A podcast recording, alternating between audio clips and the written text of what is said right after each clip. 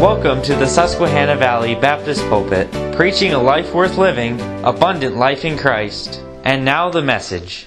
Let's draw our attention. Revelation chapter number 6. Revelation chapter number 6. Uh, notice, if you will, in verse 12, I want to read down to verse number 17. And I behold, I beheld, when he had opened the sixth seal, and lo, there was a great earthquake. And the sun became black as the sackcloth of hair and the moon became as blood. And the stars of heaven fell into the earth, even as a fig tree casteth her untimely figs when she is shaken of a mighty wind. And the heaven departed as a scroll when it is rolled together, and every mountain and island were moved out of their place.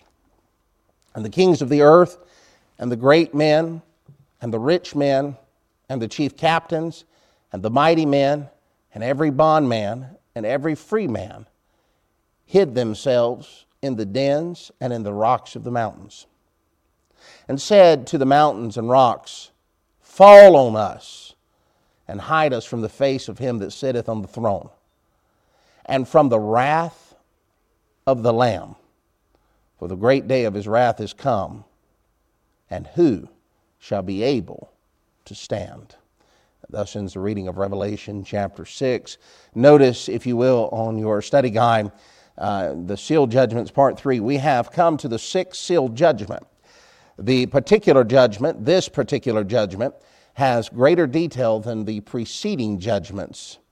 However, it is one of the most disputed of these seal judgments.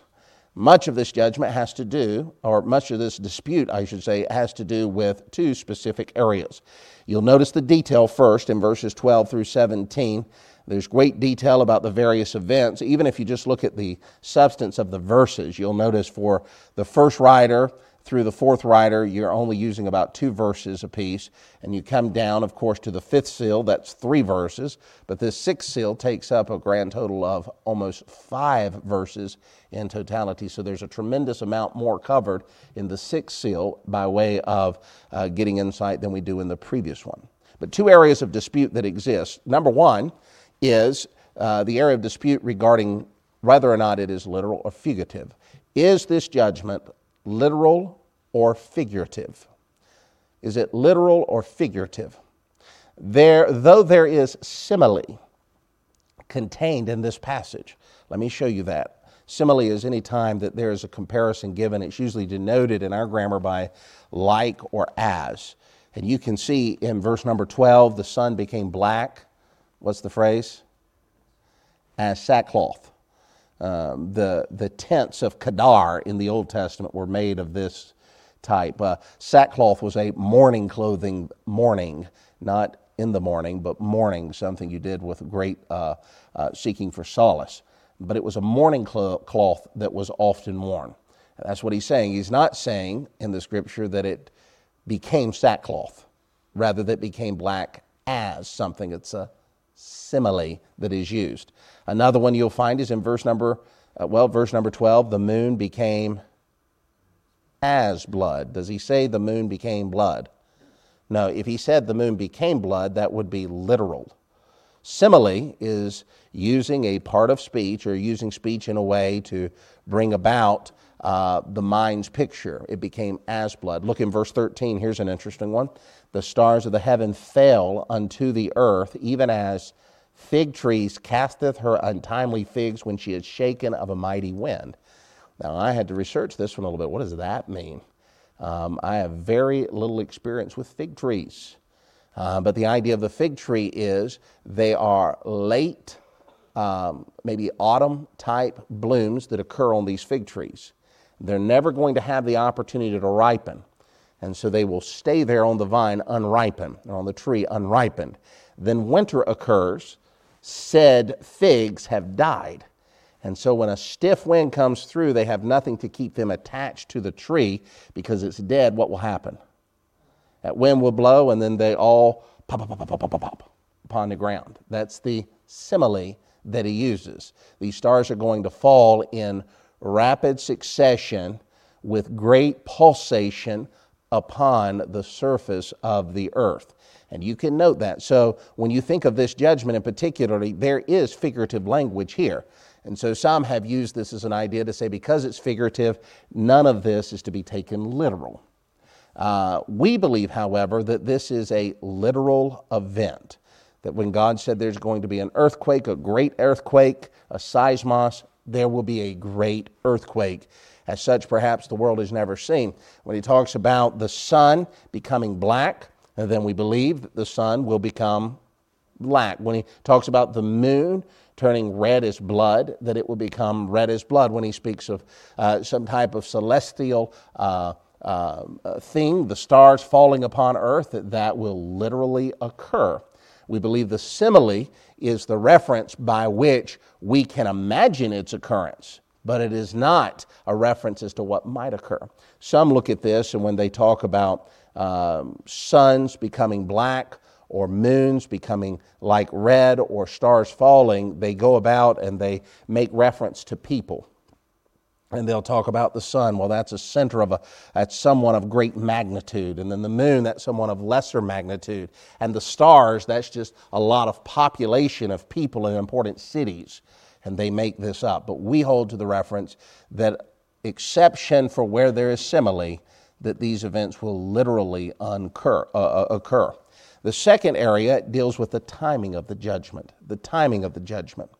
In keeping with the Old Testament Proverbs and in Matthew chapter 24 and verse 29, we believe that it, that is, this sixth judgment, will occur in the last half of the tribulational period. Likely, it will occur just before the final coming of Christ with his saints. Joel 2 and Zephaniah chapter 1, Isaiah several places mentions a judgment that will occur toward the day of the Lord in reference like unto the sixth seal. This judgment will be the final precursor that will accelerate unto the final judgments and ultimately the appearing of that great God and Savior at the end of the revelational book. Uh, now, in this particular sixth seal, there are six judgments, six specific judgments that occur. Let's touch on some of these. The first of those is found in verse number 12, and he mentions a great earthquake. We share this with you. Uh, the word great in the Greek is mega, mega. So you have, not maga, not maga, but mega. You have a massive earthquake that occurs. Now, there are several earthquakes mentioned during the revelational period. Uh, you have this one here in Revelation chapter 6 uh, in verse 12. You also have earthquakes that are mentioned uh, in other places preceding, and Matthew 24 talks about there being earthquakes present as well. Um, you have a reference of an earthquake in chapter 8 and verse 5 with the trumpet judgments. Chapter 11 and verse 3, and keeping in chapter 11, you'll find one in verse number 19 and uh, verse number 16. Uh, or rather, in chapter 16 and verses 17 through 20, you have another reference of an earthquake. The word earthquake, seismos, and this is an important thing, it means in the New Testament shaking. Shaking. And this shaking can apply to air, sea, or land. Uh, for instance, over in the Gospel of Matthew, the Gospel of Matthew, I'm, I'm going to turn to a different passage here, but in the Gospel of Matthew, you have the disciples and they're out upon the vessel, uh, upon the uh, Sea of Galilee, and there's a great, do you remember what arose? Tempest that arose. That tempest is a shaking. And now, that's not to say that they were in an earthquake, but that is the experience they had. Uh, listen to these verses from the prophet Haggai. In chapter 2, he said, For thus saith the Lord of hosts, Yet once in a little while I will shake the heavens, and the earth, and the sea, and the dry lands. I will shake all nations, and the desire of all nations shall come, and I will fill this house with glory, saith the Lord of hosts. This earthquake is a shaking that has greatly impacted all of terra firma. Um, there will be, in this sixth seal judgment, a coming earthquake that will cause the entire world to tremble. Now, there's a lot of speculation as to what caused said earthquake. I'm not really going to delve into that this morning. Suffice it to say that there will be an earthquake that will occur, that the entire world, even after experiencing many tremors and earthquakes, it will capture the entire attention of all of the world when this seal judgment happens. That will be how violent this earthquake will be.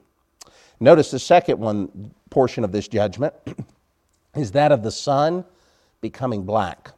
The sun becoming black. Elsewhere in Scripture, the sun becomes darkened.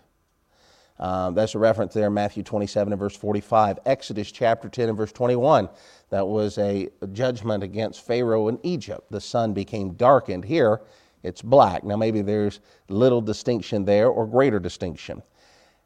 At this time, in the sixth seal judgment, it seems to that the sun is obfuscated by the upheaval that has been created by this earthquake.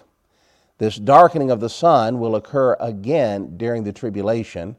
And I would note our passage of Revelation chapter 8, verse 12, dealing again with the trumpet judgment. It also follows a great earthquake. Chapter 9 and verse 10, and chapter 16 and verse 10. I am not necessarily saying that the sun becoming black has to follow the fact that there's a grand earthquake, but I am saying that if there was a grand earthquake and all of the ash and smoke ascended from the ground, it would cause, particularly if it's a worldwide earthquake, it would cause the sun to be darkened. But yet, I am also not saying uh, that that means that is the only way that it must happen. It can be a divine thing that occurs as well. Um, the third judgment is the moon becomes as blood. The same in the illustration with the sun. Uh, it seems to be that this earthquake, or perhaps uh, the uh, sun becoming black, uh, now no longer able to reflect uh, the light uh, that the moon needs to, will create a blood colored presence. The moon is later darkened in Revelation chapter 8 and verse 12. Um, again, a third of it, I guess, is darkened, the scripture says there in Revelation chapter 8 and verse 12. So it, we can see how all of this could, emphasis could occur. There's an earthquake, the debris causes one to be darkened and the other one to be tainted like unto red. Uh, my emphasis that I would like to leave you with is many years ago you had these blood moon signs. Do you remember that? Blood moon signs. And those that bolt into so much of that looked at there being uh, apocalyptic type signs, these blood moons. And this is one of the passages they often went to. There will be many, many. Um, times in which the moon is affected in judgment during the tribulational period. But nowhere in Scripture does God have us looking for blue moons to determine his coming or of the coming judgment. But this is the third part of this seal the moon as blood. A fourth one is the stars of heaven fell to the ground. The stars of heaven fell to the ground. Now, this one is quite interesting. Uh, the word for star is aster, aster, and the word star is used in a number of ways throughout the scriptures. For instance, in Revelation chapter 22 and verse 6, the Lord is referred to as the morning star. The Lord is referred to as the morning star. Joseph's brothers were referred to as stars in Genesis chapter 37 and verse 9. In Revelation chapter 1 and verse 20, pastors are, of uh, churches are referred to as stars. In Job 38, verse 7, and also in Revelation chapter 9, angels slash demons are referred to as stars. When referencing celestial entities, this word aster, star, never includes the sun nor the moon. Nowhere in Scripture is the sun and the moon referred to as stars. This is quite important.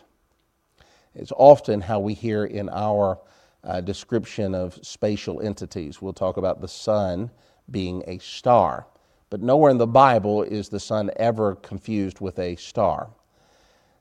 However, this word star does not always singularly mean those little blinky things throughout that are found throughout space, particularly in other galaxies. Um, hence, it very well could be because it fits with the etymology of the word that these stars that are falling are comets. Comets. And I put this definition in there just as a, a reference uh, to help us remember. But a comet is an ice body that is releasing gas as it moves through space and usually has an orbitatory type uh, movement. It could be meteoroids. Uh, that is a fragment, a rocky fragment of an asteroid, sometimes of a comet, or sometimes of a planet. And they are referred to as a meteor when they are passing through an atmosphere, and a meteorite when they reach the ground. I saw recently a fellow uh, had water that was blocked. Did you see this? Had water that was blocked in his gutter. And so he's cleaning it out and he found this big rock in there. It was a funny looking rock. It was a remnant of a meteorite. It had broken up and a piece of it had hit his house and rolled down into his gutter. And he has saved this thing. I would too, man. That, would, that is a story for sure, uh, the interest with it. But it's a meteorite when it hits the ground. They equally, comet, meteor, but they also could be an asteroid, an asteroid. These are rocky bodies, smaller than planets, that are in orbit.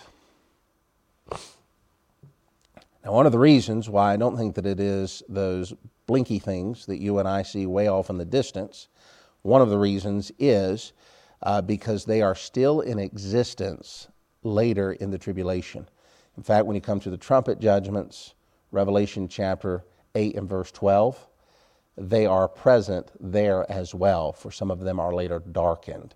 So I, I, think when you look at the stars of heaven fell, if you interpret that in a literal sense and you think about the stars of the heaven, then you've got a, he doesn't say how many of them, so you would assume that's all of them, but they're still present two chapters later. Another note that I'll give you is Psalm 148, and it talks about the stars in their creation forever to, for the purpose of glorifying God. And so when you look at this matter, I think you could see some of these as judgment, but not necessarily using the stars that we would define it as judgment. But nevertheless, in the sixth seal, you have the stars of heaven falling. Notice, if you will, the, uh, the fifth one. The fifth one here. It's an interesting one. He says in verse 14, and the heavens departed as a scroll. The heavens departed as a scroll. Uh, this was prophesied in the Old Testament. Isaiah 34 and verse 4 uses this language fairly closely. Uh, this is not the same as the final dissolving of the heavens and earth that occur just before eternity. Peter mentions this in 2 Peter chapter 3 and verse 10 that the heavens and the earth shall melt away with a fervent heat. That's not the sixth seal judgment. They're different in their distinction. Um, that idea of the heavens and earth melting away, uh, that occurs much later on, and it's mentioned not only in 2 Peter chapter 3, but it's reference giving in Revelation chapter 21 and verse 1 as well. Uh, he said, And I saw a great white throne, and the heavens and the earth had passed away. It's like an uncreation. There's nothing present. And there's the great white throne judgment that is thereby given. Uh, so we get to the point of what this is, because again, um, the heavens going to depart, the firmament. Uh, this could be the uh, atmospheric heaven that we have and the spatial heaven that exists beyond that. We know that there's three heavens in Scripture that is mentioned. Uh, it's interesting when you get to the stars of heaven falling the heavens departing. It, it, there is quite interesting. I've got commentaries that write a number of things on one matter, and then they get to this and they just skip right over to another passage. And so I'm doing my utmost, but there is a literal view to this. So the heavens departing as a scroll. Now, one thing I know for certain, it will not be what I imagine as a scroll opening. Why? Because it is as a scroll. That is the simile that is present. But there seems to be a departure from the normal perspective that humanity has when we look up. And why shouldn't there be? The sun's been darkened, the moon's become as blood. Uh, you've got celestial bodies that are impacting the earth, and the scripture says, like a fig tree, like those winter figs, you know, stiff wind comes and they are hammering, just absolutely hammering the essence of the earth. I would tell you that that would create great problems uh, for our earth. She would be groaning to a higher degree. So it seems that it may be that the observations of the heavens have now, due, due to this earthquake and these impacts that exist, they've begun to falter back and forth. They've begun to move in opposite direction because of the direct damage that has been done to the earth. Equally, it has been suggested that it may be the closing down of two heavens. It may give humanity the opportunity to look into the edge of the third heaven and to see the glory of God absolutely revealed. This would bring about the truth of what you find in verse number 16. Notice verse 16. They go, all of these individuals go into the mountains and the rocks. They say, Fall on us. And why do they want it to fall on them? It is not that they are looking for death. They want to be hid from the face of him that sits on the. What throne are they referencing? They're not talking about Wall Street or K Street. They're not talking about um, uh, Moscow or Beijing. They're not talking about the Hague. They're talking about the Lamb that is sitting, and the wrath of the Lamb. And the great day of his wrath is come, and who shall be able to stand? It has been supposed that there is literally the rolling away of the firmament that is above the earth and the rolling away of the space that is beyond that to the revelation of the very throne of the Almighty God and the presence of the glory that comes from His diadem, His throne, causing all humanity to be in utter angst. The sixth portion of this seal, and it keeps in fitting with the earthquakes and the seismic activity and the stars of the heavens, the movement that exists. It says the mountains and the islands were moved. Uh, it should be noted that islands are nothing more than submerged mountains, uh, mountains that ascend from the base, the depths of the deep. It says they're moved. You actually have here a slippage of the earth's crust. I mean, this has not happened really in the same sense since the time of God's judgment. Wait a minute. Since the time of God's last worldwide judgment in the flood of Noah's day. Prior to Noah's day, the world was different. We talk about having seven continents, and when I was growing up, we had four oceans, but now we have five oceans, you know. But the reality was that during the time of Noah's flood, the fountains of the deep, the scripture says, were broken up, and you have the dividing of the continents that exist now. That's how you get the continents that we have. Prior to Noah's day, it's far likely creationists would hold, and even some secular humanists would hold to the fact that there was a supercontinent before that was all connected but due to the flood, the breaking up, you have the movement that exists, and that seems the imagery that is given here. The fountains of the mountains were moved from their Noachian placement. So great is the calamity of this judgment that it impacts every sociological demographic. He's going to mention here seven groupings of humanity. It really touches upon all the inhabitants of the earth. The first of them he speaks of is the kings of the earth the kings of the earth. This is your dictators. These are your political rulers. And there'll be a number of them. We sometimes have the idea that the Antichrist is the only authority on earth. And when that comes in conversation to me, I often like to ask a question Who is he fighting at the Battle of Armageddon? Who does he start fighting? He's, got, he's not fighting himself, he's fighting another world entity. He is never really the ruler Uh, uh, uh, the exclusive ruler of the earth. There are other kings that exist. In fact, he is the head of a 10 kingdom confederacy, and there'll be a totality of seven kings that will rule that. These are dictators, political rulers of the world. He speaks of great men, of great men. We could think of this as advisory powers, which direct kingdoms. You might would look at this in some regards as being governors. You might look at this as being cabinet minister. You might look at this as being lieutenants, uh, things of that nature. He speaks of the rich men. These are financial magnates. These are individuals which manipulate world powers. Uh, I often think of uh, the Bilderbergers, you know, they have that great financial enclave once or twice a year. It's a highly exclusive group. But one thing they all have in common they have great wealth, great wealth that exists all the rich men, the chief captains. The chief captains, these are the military leaders. These are the generals which lead all of the armies of the kings and great men and rich men. You have the mighty men. These are the leaders in the world system that facilitate. He says every bondman.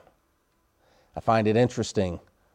You've got debtors that will exist even during the tribulational period. That interesting.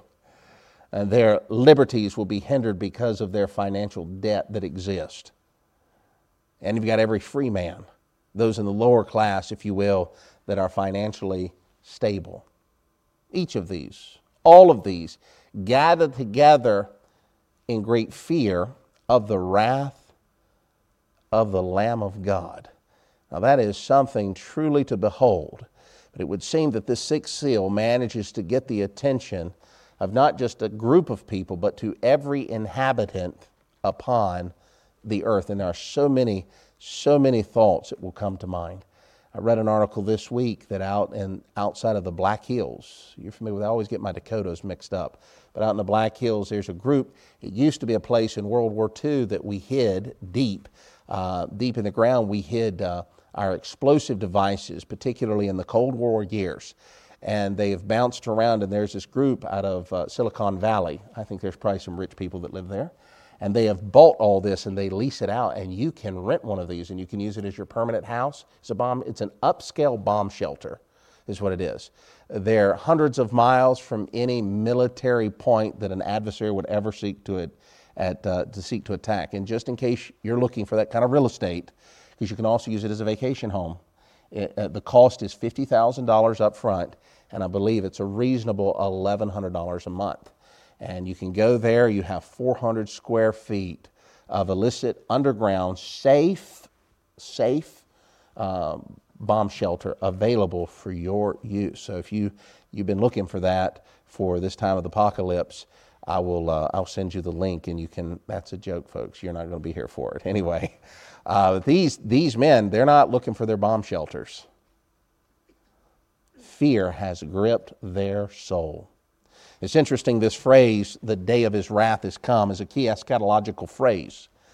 One may look at the many prophecies of the Old Testament in particular with a near, far perspective meaning that when God gives a prophecy, he's talking about the day of the Lord as a judgment of right now, but often it overshadows something that is yet to come. That would be true in Ezekiel 28 and Isaiah chapter 14 as well. The day of the Lord is no different. Old Testament prophecy spoke of it in this manner. Equally, it may be seen as an actual day or also as a season of time. When we think about the day of the Lord, we could talk about the day of the Lord coming the, the Peter mentions this in 2 Peter as a thief in the. Do you remember that? I would note that he's not talking about the rapture. He's talking about how from that sixth sealed judgment forward, but particular to his return, that time will come quicker than they could ever imagine it was coming. They had taken all of the judgments, the previous five that God had given them, and yet the scripture says, like it was in the day of Noah, they went about with their feasting and their marriages and their giving of marriages, and then those final judgments came, and the Son of Man appeared. It is also proper to view the actual day of his final return in Revelation 19 as the day of the Lord. This sixth seal judgment is one of grand cosmic disturbance that resonates to every inhabitant of earth. These inhabitants of earth, they fear the wrath of the Lamb, and they seek to hide from him. And they will pray to the gods of nature, all the while rejecting the God of heaven. Let me just make one more comment. It's quite interesting as they note that this judgment and the preceding ones are from the Almighty God. It's God that has loosened every seal. Every seal is a divine judgment upon the unbeliever. Isn't it interesting? The line has been drawn. You've got that group that seeks to hide from the wrath of God, and the other group are those that are hid in the person of God. The battle lines are clearly drawn setting up the concluding day well, he will come and claim victory. I think of Psalm 2. He shall laugh.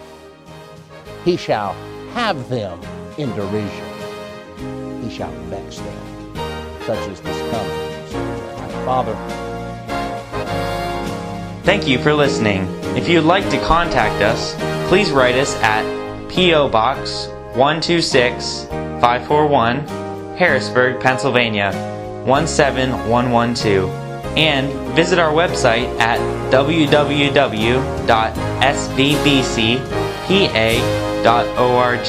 Until next time,